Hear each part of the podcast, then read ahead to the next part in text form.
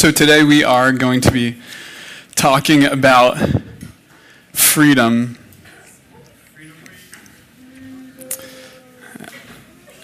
As you guys know, this Wednesday is the 4th of July, and uh, I, I boldly decided uh, this last week that, rather than just jumping into the Genesis series, which actually ended up to be perfect, so we could have the booklets for next week, um, that we would talk about freedom because it's it is such such an important um, reality for us to to us to, for us to understand, and and then I went to this panic mode later in the week, going, I just don't feel like I know how to talk about this. And, and it, that feeling has survived. And so I, I just want you guys to join me as we enter into this subject because it's like, you know, not to use overused examples, but it's, it's kind of like for me, asking you know, like a, a, bird to describe the air it flies in or a fish the you know the water it swims in because i'm just so accustomed to it and and yeah, I want to I want to know it and treat it as special like it is. So um, so we're going to pray, and then we're going to get into Galatians five one, which talks about freedom, um, and just kind of go on an adventure together. What does it mean to really uh, see and appreciate what true freedom is? So uh, so pray with me, and we'll. Um, oh God, I pray that uh, as we hear from you today, that we'll all just be amazed. God will be become reckless in our lives and our faith to embrace the freedom that you speak of, um, the freedom that you dreamed for us to have and share. God, please just open us up to that today. I pray this in Jesus' name, amen. So, November 19th, 1863, Abraham Lincoln went to what was the Battle of Gettysburg, where it was fought, and he gave the famous Gettysburg Address, possibly the most famous speech ever given uh, in American history. Uh, before him was a man who spoke for two hours and Abraham Lincoln spoke for two minutes. And Abraham's Lincoln's speech was one remembered. And he ends by saying this on this ground where 51,000 men had died. He says, We cannot dedicate, we cannot consecrate, we cannot hollow this ground. The brave men living and dead who struggled here have consecrated it far above our poor power to add or detract. The world will little note nor long remember what we say here, but it can never forget what they did here. It is for us, the living, rather, to be dedicated here to the unfinished work which they fought here have thus far so nobly advanced. It is rather for us to be here dedicated to the great task remaining before us, that from these honored dead we take increased devotion to that cause for which, we, which they gave their last full measure of devotion. That we here highly resolve that these dead shall not have died in vain. That this nation under God shall have a new birth of freedom and that government of the people, by the people, and for the people shall not perish from the earth. And I think what, what we're looking for today um, is, is what Abraham Lincoln was looking for for the people, which he says, he says, we must have a new birth of freedom. We must have a new birth of the idea of freedom because unless we have this new birth, understanding freedom, we'll never really appreciate it. It's what Paul is asking of the Galatians as we, as we look into Galatians 5.1. Um, in, in Galatians 1, he says, he says, I'm astonished that you are so quickly deserting the one who called you. Because I'm astonished that though you've heard and though it's been clear to you at one point, I'm astonished that, that you don't remember how good it is, how good the salvation Jesus called you to is. And then in, in Galatians 5 1, he says this He says, It is for freedom that Christ has set us free. Stand firm then, and don't let yourselves be burdened again by the yoke of slavery. It's for freedom that Christ set us free. So, we're going to look at three things that hopefully um, help us understand and appreciate what freedom is. Because if, if you guys are anything like me, um, which I hope you're far beyond that. but if you're anything like me, we kind of need to be jostled in our thinking and our affection and our lives to, like, again, look at freedom and go, wow, is, is that is that what I'm living in? And the fir- so the first thing we're going to look at is that freedom is the dream of the victor.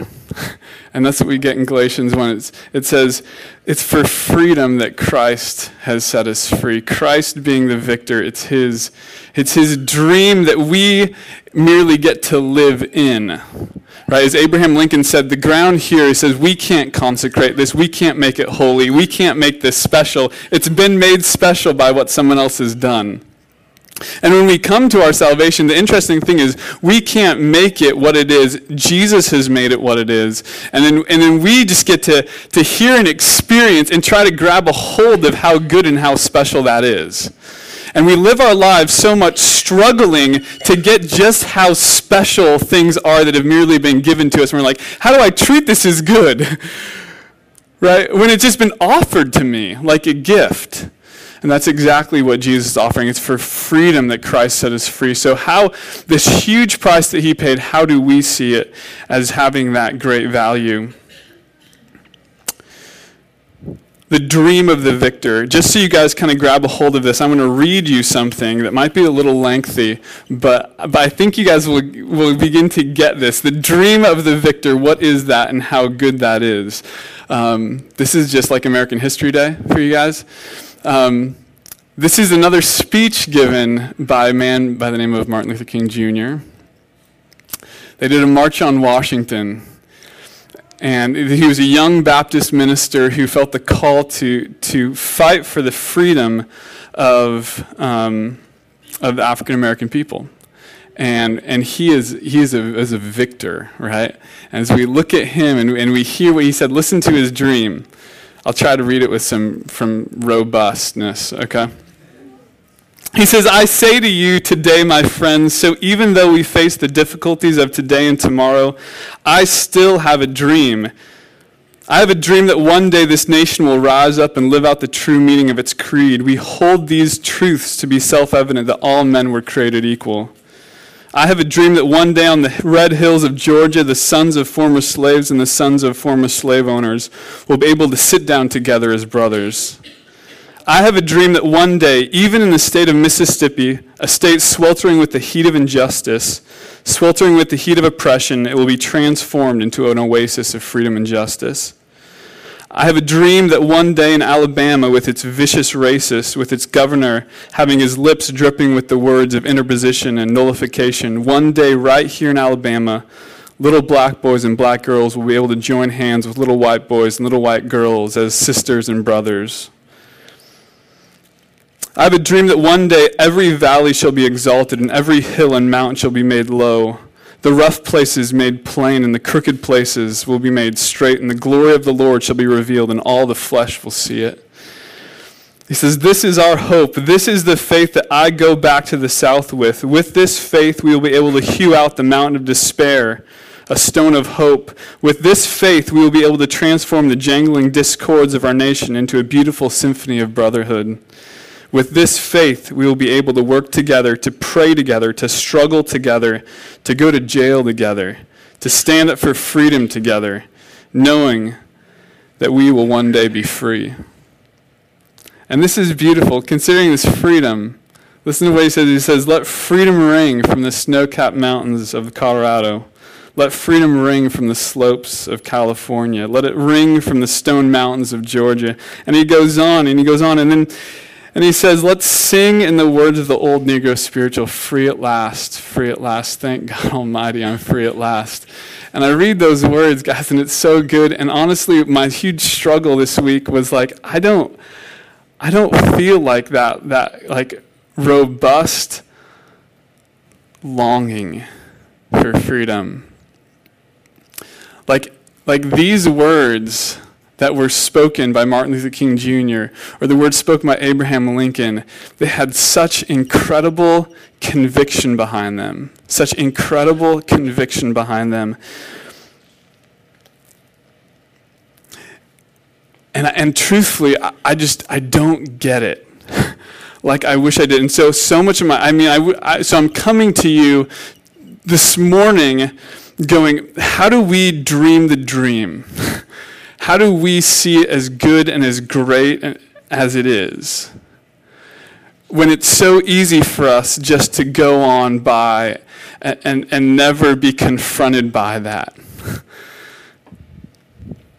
In Galatians 5:1, we have to ask ourselves, what is the dream of Jesus? What is the dream of Jesus when he talks about freedom? Because ultimately, the dream that Jesus dreams, his dream of freedom, is a freedom that begets all other true freedoms. In John 8, he says, he says, if you, if you listen to my words and believe my words, then you will have the truth, and the truth will set you free. Because it's only the truth that sets free, right? So, so if Abraham Lincoln's words are going to bring freedom or Martin Luther King Jr.'s words are going to bring freedom, they have to at some point align with the freedom that only true truth, Jesus' truth, can bring. And so as Jesus is saying, I have come that you might truly be free. What is that freedom he offers, and how do we understand that? How do we be passionate? How do we be courageous about it? And at some point, our hearts like open up to, to what is more than, than we would even dream for ourselves. First, we have to understand the, the dire need that we're in for freedom. Because so many of us are just okay not understanding freedom or not really living in it. We're just okay going by day to day to day, going, it's okay. I'm fine here. right? I can, maybe it's not perfect, but I can get by for another day. And Jesus' dream is a lot bigger than that, for not just for you, but for the whole world. And his dream for the world is this Jesus' dream for the world is for an unhindered participation in the kingdom of God. That the separation that you've experienced between yourself and God that is causing your life loneliness and pain and just trying to get by from day to day to day, Jesus' dream for freedom for you is that that separation will be taken away.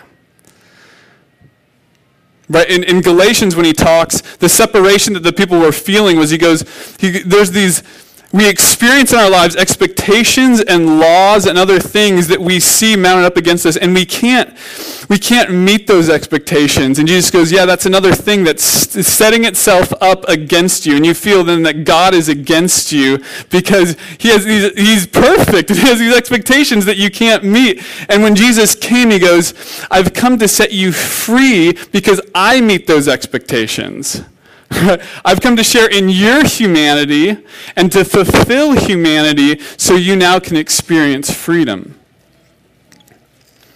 Only understanding the, the incredible, the, the dire, the, the needy place we're in can we understand why God Himself would be the one that would intervene, why Jesus, God Himself, would be the one to intervene and come and share in that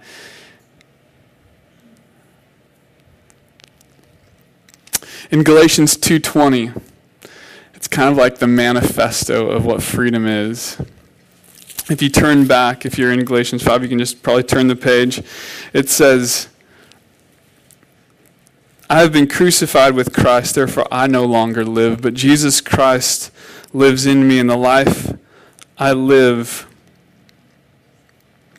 um, but the life I live in the body, I live by faith in the Son of God who loved me and gave himself up for me. and so that's this manifesto of freedom that Jesus is offering, that, that he, is, he is taking away our separation from him and welcoming us into a relationship with him that's built on love. A kingdom of love where, where what's reigns when, when Martin Luther King Jr. is talking about let freedom ring from the, the Rockies of Colorado, let it ring from the slopes of, of California. What, what is really being given to us and we're asked to join is, is God saying, I really want you to participate in love. I want you to be loved again. I want you to share in that. I, want, I want you to feel lonely again. I really want you to be included in a relationship that I offer. Jesus' last prayer, his, his, well, the longest prayer we have from him in John 17 is this. And it ends with him saying, God, I pray that they also may be in us, so that the world may believe that you sent me. I have given them the glory that you gave me, that they may be one as we are one. This is Jesus' whole idea and the freedom that he's about to bring is that, that we could be one with him like he and the Father are one. So f- that is freedom. Freedom is a relationship with God. Um, to be to be craved for by us and be fulfilled in in what Jesus Christ offers.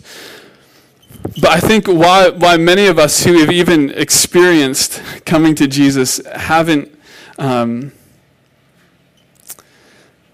have found ourselves again being burdened by the yoke of slavery. Um, as it says in, in Galatians 5.1, he says, don't be burdened again by the yoke of slavery. If you turn to uh, Ephesians 4,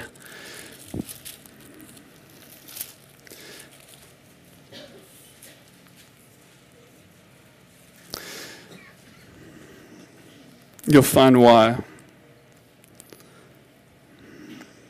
In 417 he says this. He says, "So I tell you this and insist on it that that you must no longer live as the Gentiles do in the futility of their thinking. They are darkened in their understanding and separate from the life of God because of the ignorance that is in them due to the hardening of their hearts." Having lost all sensitivity, they have given themselves over to sensuality so as to indulge in every kind of impurity with a continual lust for more. So, so why is it that when this freedom is offered, and, and we, we grasp at it going, God, that sounds so good. And at one point, maybe even I tasted it, and it was, it was so sweet to me. But why does it not have that flavor, that sweetness, that longing for me anymore? Um, and this is part of it. He says, because freedom is not just a state of being, but it's also a state of thinking. right? He says, so, so you could be living free, which oftentimes we do, right? In America, right? We experience so much freedom. And though that freedom is a state of being, our state of thinking can become so corrupt. And he says, don't participate in that. He says, if you participate in that, this is the interesting thing. He says that you actually lose sensitivity. And this was illustrated to me yesterday. I was, I was at um, my grandmother's house in Puyallup, and I have a little nephew, August. And uh, I got a bloody nose. Um, I get those sometimes. And, and so I was in the bathroom kind of dabbing my bloody nose, you know, it was coming out. And he came, he came to the bathroom door and he saw me, and we're pretty tight. And, and he got this look on his face like the world was ending. He goes, and, and he literally, I think he thought I was dying. And, and he just was a wreck, and he went and started crying. Um, he went to his, you know, his mom, my sister, and he was just like, he was, he was a mess. And, and, and she goes, he's okay, he's okay. So, so August got down, he came back over, and he saw me still bleeding, and he freaks out again. Right? And he runs back because he literally thought, he thought I was dying. And, and honestly, I don't even know how to process this fully and present it to you, but that had this huge impact on me. And when I came to this and it says, it says it's not just a state of being, but it's a state of thinking, I thought, like I started piecing together what does it look like when Jesus says you got to be like a child to participate in this. You got to be like a child to, to own this freedom and this joy and this salvation you have. And partly it's because because I think I think we've lost that sensitivity, right? Where his heart was just so willing to be broken because he loved me so much, right? That, that I don't remain that vulnerable and that sensitive And guys, I think that even though we're offered this incredible freedom by Jesus, we live just devastating ourselves both emotionally and, and, and psychologically and the way we live, where, where, Jesus is wishing to restore us and say, I want you again to just be able to love and participate in relationship. I want you to have this, this innocence renewed. I want you to be able to share in this because there's been so much that's harmed you and broken you and hurt you, and you don't have that innocence anymore. The sensitivity, as it calls it in, in Ephesians 4. And Jesus is wishing to restore that. Guys, oftentimes we just we stick in, we dig in, and we're going, we're going, no. I'm going to accept this as like a, a philosophical truth that you're giving to me? And Jesus is like, no, this isn't just philosophical. I'm meaning you to fully experience this and be restored completely. This is what freedom means. In verse 20, it says, You, however, did not come to know Christ in that way by thinking in that way. Surely you heard of him and were taught in him according to the truth that is in Jesus. You were taught in regard to the former way of life to put off the old self, which is being corrupted by its deceitful desires, to be made new in the attitude of your minds, and to, be, and to put on the new self created to be like God in true righteousness and holiness. And so we'll only be participants in this if we do this on an active day to day basis, if we're actively putting off the old man and putting on the new one. Right? It's this, this daily practice that we have to go through of I'm gonna I'm gonna put aside that former way of thinking what I've participated in for such a long time, and I'm gonna put put on the life that Jesus is offering to me. Right? On a day-to-day basis, I'm gonna put off the old man and take on the new one. It's this daily decision that we have to make as we come to it going, I want to do that. Right? Um, there's um, I, I love books about uh, war, good books. And I was reading yesterday this one by Winston Churchill called Their Finest Hour. And he talks a lot about what he calls total warfare. And he says in total warfare, there's little difference between issues of war and issues of private life.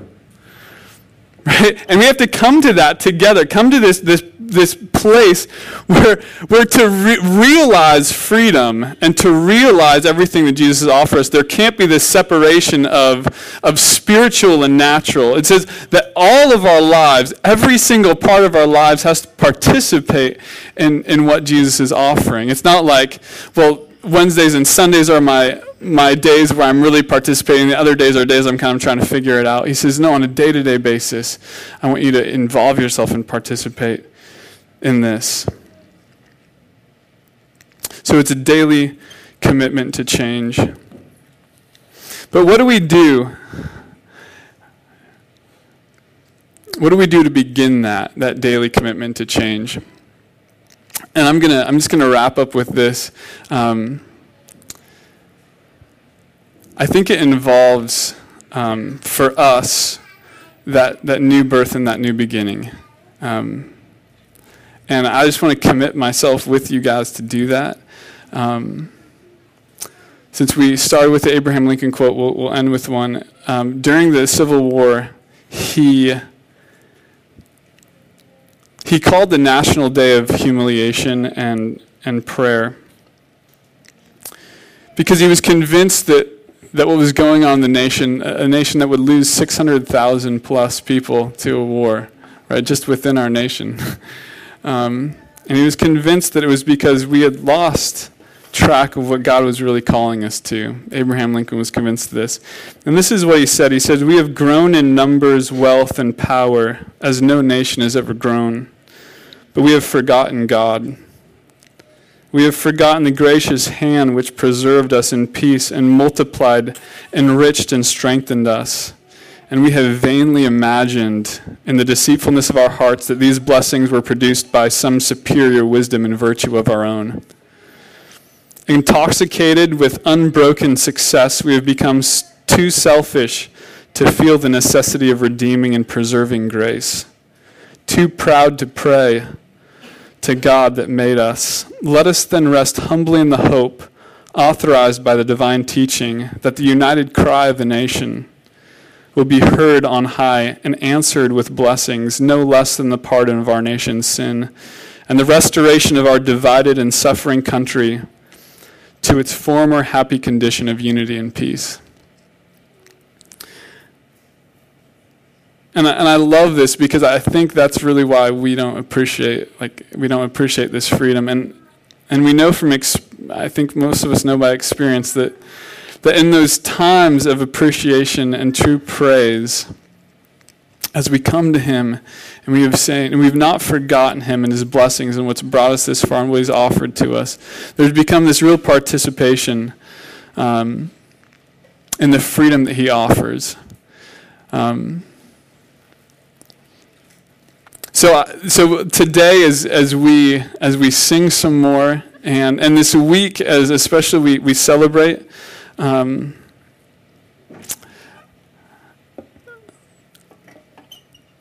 ask yourself um, what does it mean when Jesus says to us, what is his dream for us when he says it's for freedom that Christ set us free? What is he dreaming, and are we participating in that dream he has for us? Um, or are we, are we kind of dreaming our own dreams and then saying, well, Jesus, you need to fulfill these dreams that I have? Because um, his dreams for us are so far, so, so far better than we, we could imagine. Um, but I believe that beginning is like, like Abraham Lincoln called us to, that the humiliation, um, the cry for repentance. Um, that we need to participate in just going, God, this is where we've been, and, and God, restore us. Um, restore us as individuals, restore us as a church, restore us as a nation, restore us as a world to really participate in the freedom that you alone offer. Because it's so good. So good. I'll pray for us and we'll sing.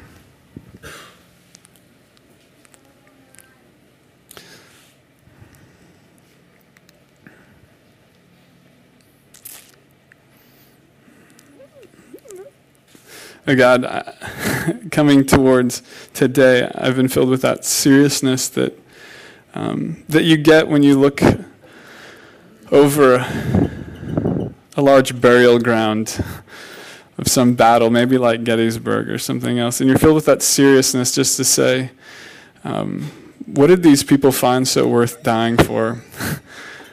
to give their lives for this, this freedom at all costs, at the greatest cost, which was the cost of their own life. And God, we want to consider today, and I pray that you'll impact us with um, the question what did, what did God consider it worth dying for? To give us freedom, a freedom that isn't temporary, but a freedom that's eternal. And how do we, with renewed courage and passion, participate in that freedom with all the with all the enthusiasm that a soldier would in fighting for freedom.